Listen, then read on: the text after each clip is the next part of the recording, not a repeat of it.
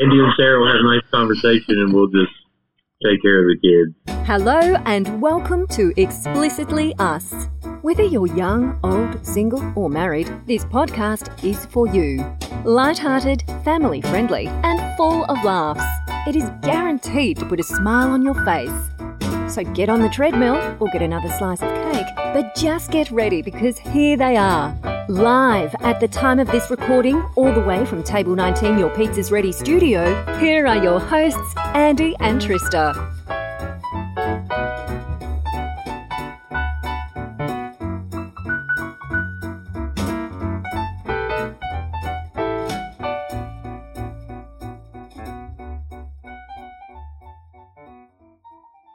So, uh, one thing that I've seen, I've seen somebody go through this before, and I didn't know what they were going through at the time.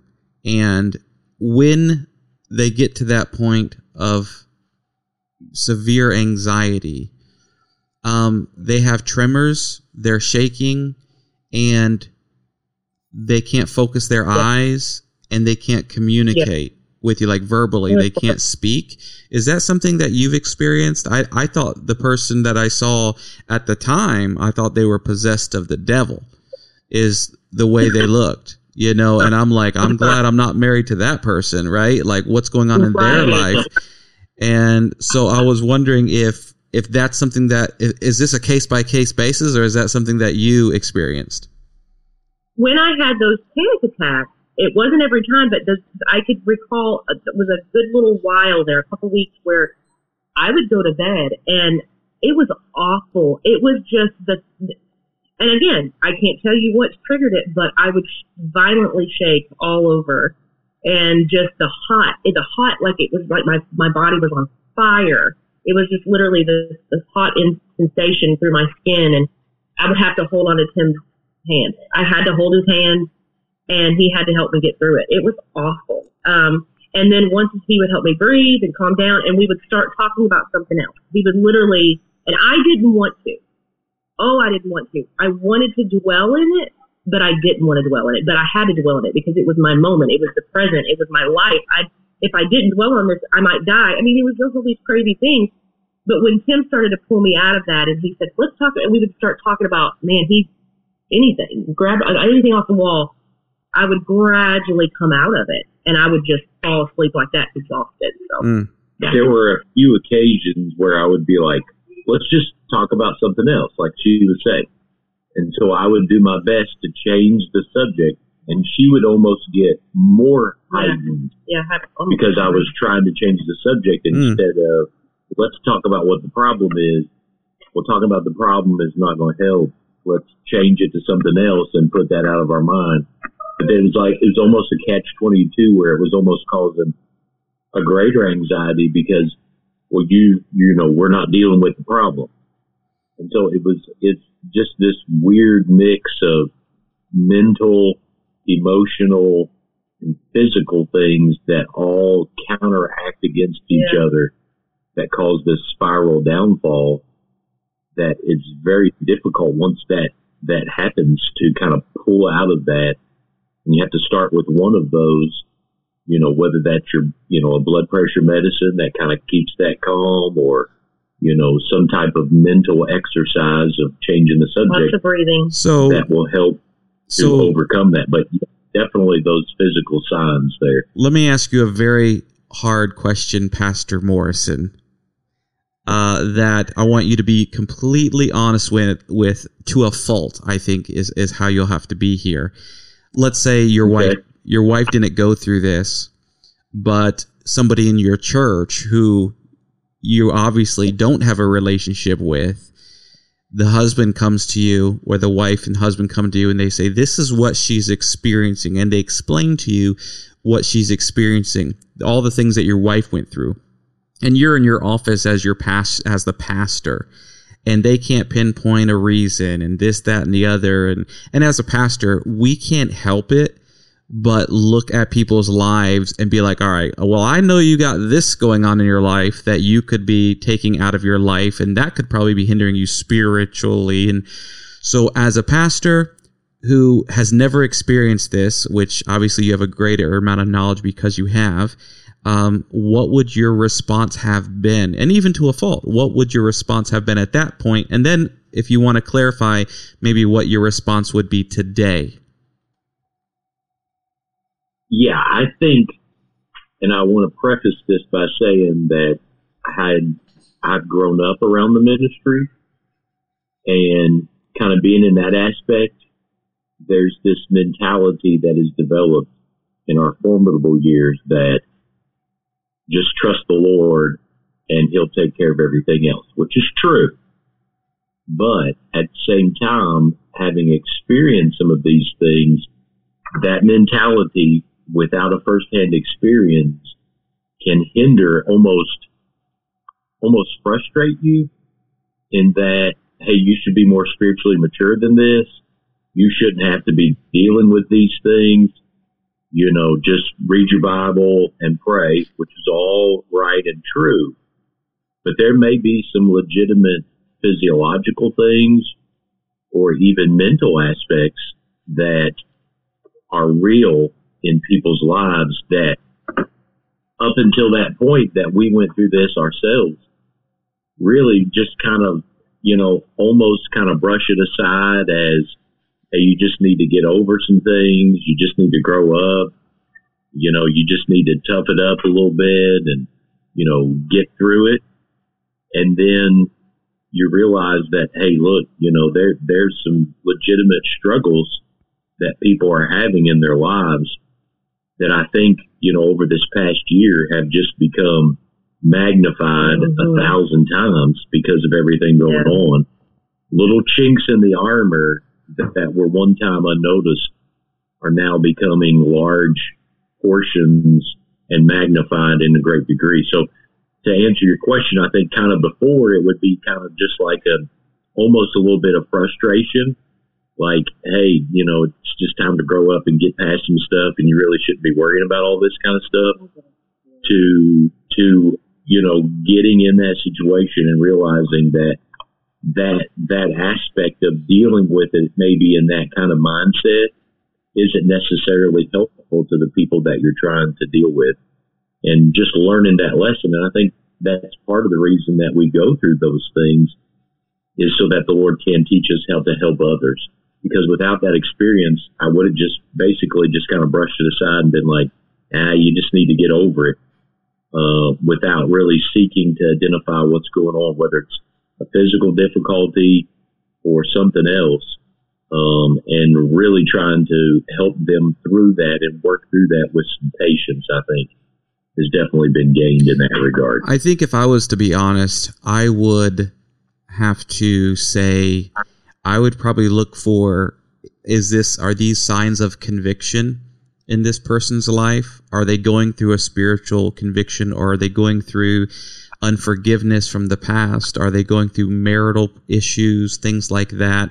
Are they discontent with their um, role in their life and in their marriage? That those are all the angles I think that I would approach, and all of them yeah. based on what Sarah said, um, there's no reason for why you feel the way you your body just starts shaking and it has these different levels of toxins in them that are that are doing this and there's no exact reason now there's situational uh, periods in your life that will maybe activate that right there's things that you might go through right. but then again you can't necessarily you know put your finger on anything. Sarah, would you agree with all those things? Oh, absolutely, absolutely. Um, like I said, I think that the board, I and I knew it. Okay, so going back to when you were asking Tim a question, and I don't mean this against him in any way, but um, and I don't know, maybe you can relate this to the ministry. Let me see how I can say this delicately. Um, it's explicitly you, you yes. Yeah, I'm his wife and all that, obviously. So, but I, okay, so he had to become my pastor. And I don't think he was ready for that. and that had not happened yet in our relationship in a sense of me getting counseled. Does right. that make sense? Like we yeah. would talk, we would talk these through, we would pray the altar together for the past eight years, whatever. But through this, he had to become my pastor, and I needed him to be there as my husband and my pastor. And I think he struggled in the beginning with everything he mentioned. I, I, I honestly, just to be truthful, I felt that from him that you just need to get over this. You, this is something that's going to pass. It's fine. You know, take off school, and we did. That was only a that was only a, a smidge of the issue. But he just thought, let's get rid of the school. Let's do this. Let's just focus on just being here at home. And that he wanted it to be over. And I mean, trust me, I did too, but it just wasn't happening.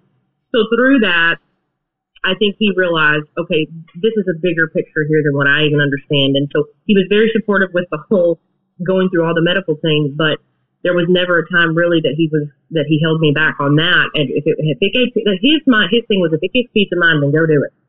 And it came down to the end of me being getting along with the Lord in a sense of growing and okay. For instance, one time when I was going through this, I grabbed Tim's arms and I said, "You have to pray with me." I said, "Pray with me right now. you have to pray with me. I'm I'm panicking. I don't know what's wrong. Please pray with me."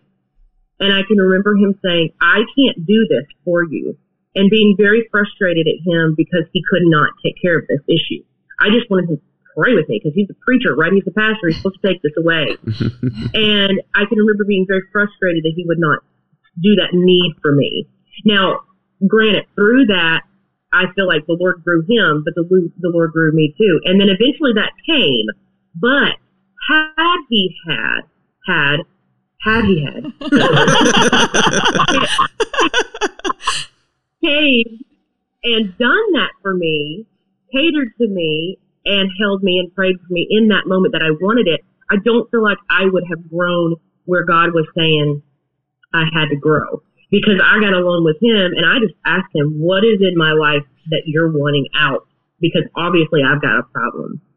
And he showed me. So be ready if you're sincere about it. And it was over a good week or two of devotions, very, very intense devotions with the Lord that he showed me some things, and I'll just be honest, refer to me and explicitly us. There was a lot of selfishness, and it wasn't in a sense of just I want this, that's mine, but it was it was in all kinds of different forms. And then here's another one for you: anger. And I never felt like I was an angry person, but um, it came out in different ways of frustration. And so the Lord showed me those things, and when I started to identify those, work on those, and get my mind off the self and all those feelings and emotions. Um, the Lord slowly but surely started bringing me out of it. And then He finally came around and helped me be able to get through that. But I think the Lord brought us to it in a point where we both learned through it. And then I was able to have the husband and the pastor that I was needing. But I had to first surrender all of that to God because it, it is what it is. I had a problem, I had an issue, and He's the only one who could take it away. And so, I had to realize that. But Tell, Trista, feel free to cut in if you have any questions. I feel like uh, um, me and Sarah are having a conversation I mean, here, yeah, like, like, which is normally how it happens. Told you, told you that would happen. So I'm good with that. Like, Trista, like seriously, as a wife and as a pastor's wife, now that you're a pastor's wife, do you feel like sometimes that same issue, like where he's a pastor to everybody else, which is what you want, but do you ever feel like you need to go to him as a pastor for advice? There, I mean, yeah, there are times. I can't think of like a specific instance right now. Yeah. But yeah, there are definitely those moments. When she doesn't pay her tithe, yeah. I always go to her. but it is hard. It's hard to live that that role. Well, I was wanting yeah. to ask this because I think we can all agree that it it's not necessarily tied to a spiritual um, fallacy or or anything in your life. However, when we go through these times of anxiety and depression, there is a spiritual battle regardless of where it's from. And in any spiritual battle, your strength is dependent upon your your um, sin life, on how repentant you've been in your daily walk with Him, on your devotional right. life, on your surrender life, on your worship life, on your praise life. In all these things, the closer we are and the more surrendered to God we are, it gives us more strength to fight. Not necessarily, it doesn't necessarily take away the anxiety or fix the, the medical condition that we have, and it can. God is the, the great physician, and He can take that from us. But we're not saying that cancer is a spiritual problem. It's a medical problem, Right. just as anxiety is a medical problem. But even if you have cancer, you are going to have more strength to fight that mood that is going to come, that depression, anxiety that even might come with cancer, if you're walking with the Lord correctly in your life. So, uh, would you say in in your experience that making sure that you're in good communion with the Lord is essential and, and needful to help with that, Sarah? Oh, 100%. Absolutely. Yeah, as in, um, you know, even if you get comfortable, let's say I don't have as many anxiety attacks right now, I feel like I've got it under control medically. Um, the Lord every once in a while will remind me where I've come from, if you will. For sure. For sure. Keep in with Him and stuff like that. So, Right. Now, one more question on this subject, and then we'll start wrapping it up because I know you have some guests coming to your house. Um, your children, uh, how, when it first started, were you a little bit tentative to kind of let them know what was going on in your life? Was there any like, I, Tim, I'm going to be in the bedroom. You got the kids. Uh, did they know what was going on? At what point did you start talking about it as a family and letting them into your struggles? How did that progress? I don't know if it did progress, but was there a progression at all? Well, I think it was a little bit inevitable because I had gone to the emergency room twice, so they were around and involved when it was happening. They, it kind of got to the point where they knew it was where I was having struggles, as we call it, and they would, um, they would just be there for me. They may not have necessarily understood it, but they knew that I, you know, needed my space or whatever. But as far as talking to them about it, um, I don't know that again really until the end of the year that we really didn't understand it ourselves. And so I think they just kind of got to the fact that they knew that mom just needed everybody to stay chill. And that was not helping with the blood pressure problem. Um, and so I think they realized those signs as well. And then they helped uh, tremendously with the, with helping me, to be honest with you, not have as many panic attacks, panic attacks or anxiety because again, I needed the closeness. I needed them there. Um, I was this weird thing. I'm telling you, this is weird, and everybody goes through it differently. I wanted, I loved it when they even sat on top of my lap. I bought a, I bought a weighted blanket. I just, I wanted to feel like there was pressure on top of me, as in a weight. You know what I'm saying? It was really weird. I wanted the kids on my lap. It was just that comfort I needed. That was how I dealt with it. But letting them understand what it was I, I don't know. I mean, I think they guess they figured it out eventually, but we never really sat down. We prayed about it in our devotion, so they kind of Yeah, get to know through that way. yeah. I don't know that we've had any like specific pointed conversation. Hey, this is exactly what's happened. But definitely through all that, just then having those conversations with them where they are aware of things. hey, we need to we need to pray for mom. We need Yeah. to we need to work on this. We need to help her out with this at the house. We need to do whatever. Has actually, in many regards, brought us closer together as a family unit because we all take up a little bit of that responsibility to help out in different areas, and we've grown in that as well. So, you know, there's definitely some pros and cons to all of that as you go through that situation. And then last lastly, how has this affected your your personal ministry, your church, in in your people, Sarah, uh, that you minister to probably more than uh, pastor, like the ladies of the church.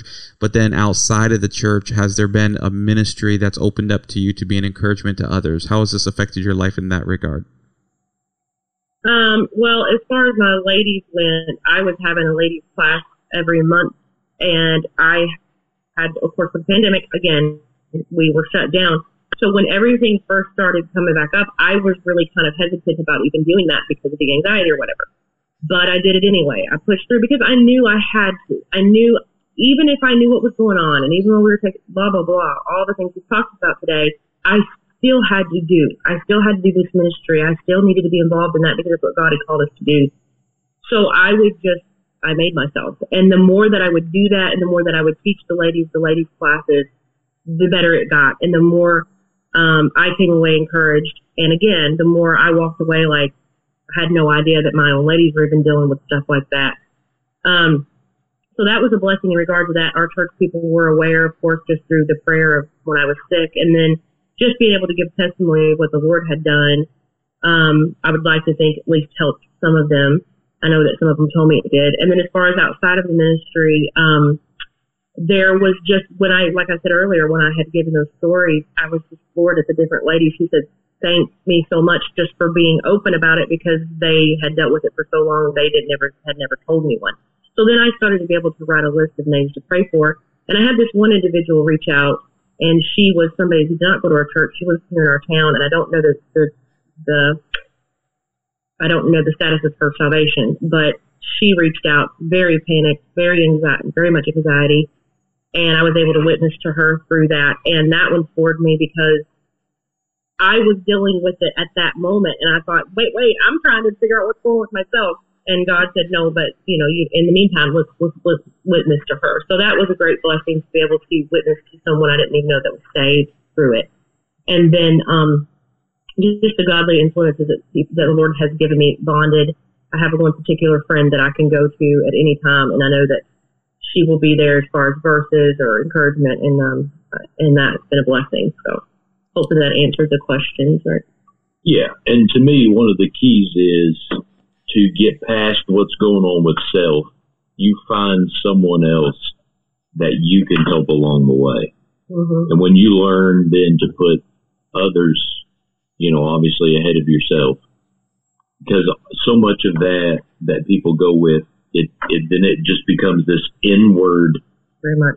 self focus of this is my problem and everybody else has to, you know, you got to get out of that and then seek someone else that you can help along the way to get past yourself in a lot of those regards and to get mind off of self and focus on the needs that someone else has that you can be used to be a blessing to them. And I, to me, that's one of the keys to it. And so much of what's happened over this past year has become about is about self. I have to take care of self. I have to preserve self. And it's just all of this focus upon self without realizing that there are people out there in need that we should be we should be helping out along the way. And again, that's that's easier said than done when you're going through that Sure. situation. Like I said, when I fought him when I was going through those panic attacks, I didn't want to talk about anything else. It's just it, it when you're going through that moment, you you know you want them to understand. I'm gonna be so mad. No, you're okay. We can see you. Oh, okay. Okay. when at it when you go through those times like I was talking about before, um, and and you're frustrated with this person because it, you know, like he was just saying, but it is so true, and I'm, I'm and I went through it, so I know I will never forget the one day I was having one of the worst days of just anxiousness, and I read that morning the Lord put it upon my heart. This was in the middle of the beginning of pandemic where nobody left their house, like it was ghost town everywhere. And the Lord said, you need to encourage somebody else today in person. And I can remember arguing with the Lord, we're in a pandemic. We're not going to see anybody today. I'm not going to, how am I supposed to do that? And he said, no, I want you, you have got to get your thoughts off of yourself. And this couple just randomly showed up at our house. They didn't care about no pandemic. Uh, we're living over here in South. Think they care? And they pulled up and they needed to see their pastor and his wife and they needed some fellowship. And I can remember being like, what are they doing coming over here? We're all going to get COVID. And it wasn't even anywhere near us at that point. And um, I can remember being a little bit like, I'm not frustrated, but frustrated. Like, how, why would they come? We're all supposed to be staying away from each other. And we're in the living room and we're talking and everything kind of started relaxing. And all of a sudden the Lord hit me upside the head because that lady started talking to me. Tim and the man went out for outside and she started asking my advice about something. And it was like, oh, wait a minute. I actually have to stop thinking about myself and my problem and actually help her with hers. And the Lord hit me upside the head and was like, oh, yeah. I told you this was going to happen today. so it was things like that that were just huge milestones in looking back now in my growth of that. But if I could just be an encouragement to anybody who's listening, just just be patient with it and trust and work through it and God will bring you out. It may you you're gonna honestly feel like it's going to be for the rest of your life. You're gonna live like that. In that moment you think, I will die with this. And um that's just not true. So Well, this has been super, super insightful, and I hope other people are being encouraged by it. And yes, this is a conversation that really could go on and on and on. So we'll close it this way, maybe a little bit more lighthearted. No, it's not you, Sarah. It's it's uh, my phone just said I got twenty percent left, and so I have to get off. So to end it on a light note, let's do this. Give us uh, needle knit advice. You know what needle knit advice is, right? Something you would needle knit on a pillow. Needle knit advice marital advice really quick something you would needle knit on a something you've learned about marriage maybe even through this marriage Marriage. needle knit advice let's go who's got something? I would love to say I would love to say, don't go to bed angry, but we do that. that that's been needle knit on more things than In three seconds, she goes to bed angry and she's good. Oh, my word. can you think of um, anything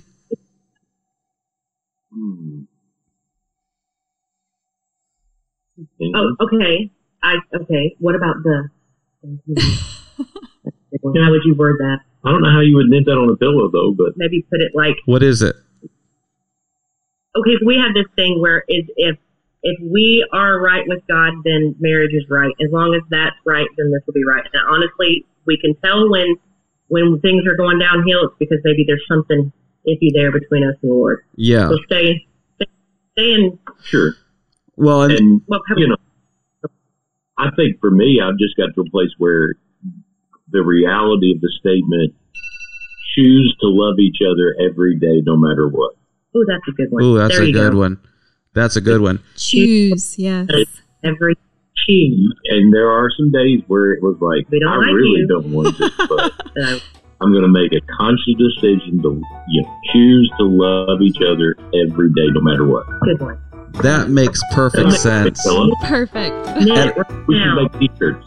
we should make the t-shirts and we'll make a pyramid one with god and the spouses on the bottom we'll do that There one you go. too There you go. thank you all Thank you for joining us on the Explicitly Us podcast. If you haven't subscribed, please do. You'll be the first to listen to our show when it's released every Monday. See you next time on Explicitly Us.